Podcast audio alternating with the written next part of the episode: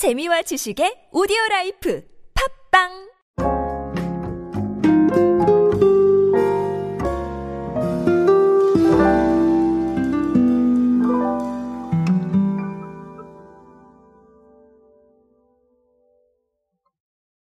제가 2019년에 인싸의 시대 그들은 무엇에 지갑을 여는가 라는 제목의 책을 내면서 1인칭 중심 사회라는 말을 썼습니다. 1인칭 나죠. 그쵸? 스스로에게 집중하고 있다는 뜻인데 이 의미가 계속해서 입체적으로 변하고 있습니다. 기존에 우리는 1인 가구라는 단어를 정말 혼자 사는 사람이라는 평면적인 의미로 받아들였지만 지금은 스스로에게 집중하고 각자의 삶에 집중하고 있는 입체적인 의미로 받아들여야 소비 트렌드와 대중문화 트렌드가 말하는 의미를 이해할 수가 있습니다. 그래서 그런 이해에 대한 지식을 바탕으로 새로운 시도를 하고 있는 기업들이 많은데요. 오늘은 이런 기업들의 사례와 함께 욜로라는 말이 무슨 뜻인지 한번 알아보는 시간을 가져보도록 하겠습니다. 안녕하세요. 인사이 시대에 그들은 무엇에 지갑을 여는가의 저자 노준영입니다. 여러분들과 함께 소비 트렌드 그리고 대중문화 트렌드들 쉽고 빠르고 정확하게 알아보고 있습니다. 강연 및 마케팅 컨설팅 문의는 언제든 하단에 있는 이메일로 부탁드립니다. 자, 일단은 사례부터 말씀을 드리면 샘표 식품의 폰타나 알고 계시죠? 서양식 전문 프리미엄 브랜드인데 어, 여기서 1인용 파우치 파스타 소스 6종을 출시를 했습니다. 이탈리아 현지의 맛을 간편하게 느낄 수 있도록 1인분 용량의 파스타 소스를 선보였다. 아, 이렇게 얘기를 했습니다. 이게 실제로 여러분 통계가 있으니까 이런 출시에 영향을 줬는데 지난해 12월 기준으로 해서 파우치 타입 파스타 소스 시장이 전년 대비 23% 이상 성장한 그런 통계가 있다고 합니다. 그러다 보니까 폰타나가 아, 이번 신제품을 내놓게 됐다고 하네요. 자, 또 다른 사례는 뭐 아시다시피 주변에 배달앱만 키면 1인 메뉴를 판매하고 있는 음식점들 굉장히 많이 찾아보실 수가 있죠. 어, 그런 부분들도 있고요.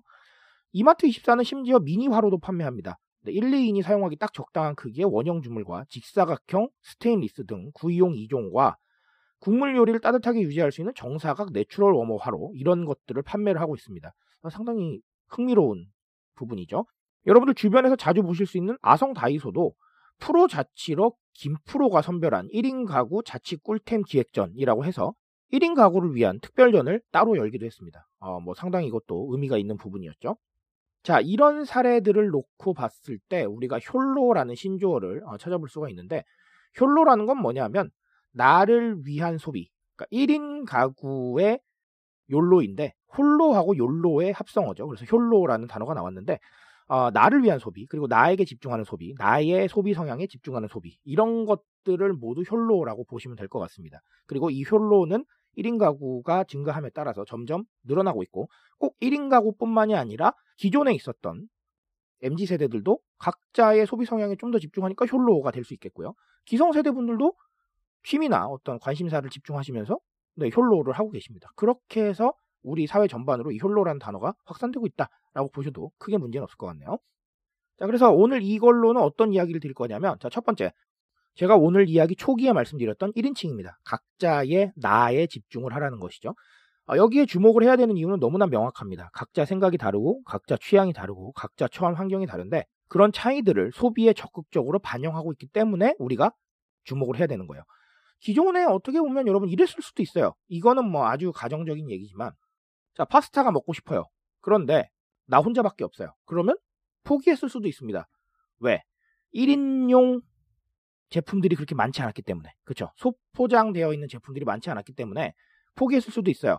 그리고 어디 가서 사오려고 해도 좀 부담돼서 그냥 포기했을 수도 있습니다. 하지만 지금은 어때요? 배달 앱을 키면 혼자서도 먹을 수 있는 파스타 가게들이 있고요. 그리고 방금도 소개드렸듯이 폰타나 같이 파우치형 1인용 파스타 소스를 판매하는 곳들이 있습니다. 이렇게 제품과 서비스가 스스로에게 집중할 수 있는 부분을 넓혀주고 있는 거예요. 그러니까 좀 더 나의 소비 성향에 집중할 수 있게 된 것이죠.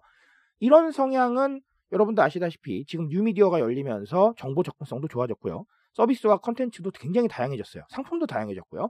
그런 상황 속에서 스스로한테 집중할 수 있는 기회가 계속해서 열리고 있는 겁니다. 그러니 우리는 어떻게 해야 될까요? 제품과 컨텐츠를 생각을 할 때 각 자의 소비 성향에 집중할 수 있는 부분들을 계속해서 마련하고 또 고민을 해야 되는 거예요.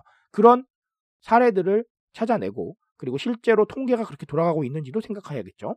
그런 다양하고 입체적인 노력으로 각자의 소비 성향에 집중할 수 있는 환경을 만들어야 된다라는 겁니다. 이거 무슨 말인지 아시겠죠? 이거 정말 중요한 얘기이기 때문에 서비스와 어떤 콘텐츠와 상품을 만들어내는 생산자 입장에서는 정말 반드시 고려해야 되는 사항입니다. 그렇게 알고 계시면 될 것 같고요. 자, 또 다른 하나는 제가 항상 강조드리고 싶은 경험입니다. 앞으로 이런 환경에서 경험이라는 단어는 점점 더 중요성이 커질 겁니다. 이게 무슨 얘기냐면 각자 취향과 뭐 생각에 따라 소비를 한다. 제가 이렇게 말씀을 드렸죠. 그렇다면 내 취향과 내 생각과 다른 것들에는 관심이 조금 더 떨어질 수 있다는 거예요.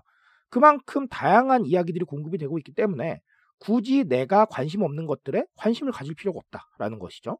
이런 상황은 우리한테 어떤 위기를 초래하냐면 우리 광고나 아니면 우리의 그 홍보 활동들이 대중들에게 미치는 부분이 줄어들 수 있다 이런 생각들을 해야 돼요. 왜? 관심 없으면 안 보니까. 그렇죠? 예. 이걸 반드시 생각을 하셔야 되기 때문에 그럴수록 경험이라는 건 더 중요해질 겁니다. 제품을 경험하게 해주거나 혹은 간접 경험하게 해주거나 그리고 먼저 만나볼 수 있게 하는 그런 것들이 정말 중요해질 거예요. 이 경험이 곧 광고고 viral이 되는 그런 세상이 올 겁니다. 저는 그렇게 생각을 하고 있고 경험이라는 단어 굉장히 집중하고 있습니다. 이렇게 생각하시면 될 것 같아요. 아까 다이소 같은 사례들은 잘 찾아보시면 기획전을 할 때 SNS에 홍보하는 경우가 굉장히 많습니다. 그러면 꿀템이라고, 네, 1인 가구 꿀템이라고 얘기를 하게 되면 해당 게시물에서 우리는 이미 간접 경험을 하게 됩니다. 아, 이런 역할을 하는구나. 어, 이거 내가 예전에 필요했던 건데 사야겠네. 이런 식으로 간접 경험을 하게 된다는 겁니다.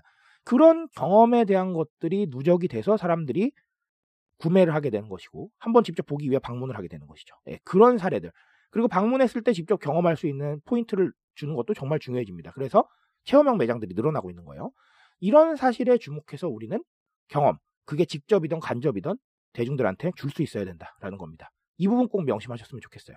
그래서 오늘 욜로라는 단어로 살펴본 사례들을 가지고는 첫 번째, 각자의 성향, 각자의 니즈에 주목하셔야 된다라는 거. 그리고 두 번째는 이런 상황에서 경험은 더 중요해지기 때문에 직접 간접 여부에 상관없이 대중들한테 경험을 좀 더 줄 수 있어야 된다라는 거. 어, 이렇게 두 가지를 생각해보고 넘어가셨으면 좋겠습니다. 트렌드에 대한 이야기는 제가 책임지고 있습니다. 그 책임감 위해서 열심히 뛰고 있으니까요. 앞으로도 공감해 주신다면 더 뜨거운 지식으로 보답드리겠습니다. 오늘도 인싸 되세요, 여러분. 감사합니다.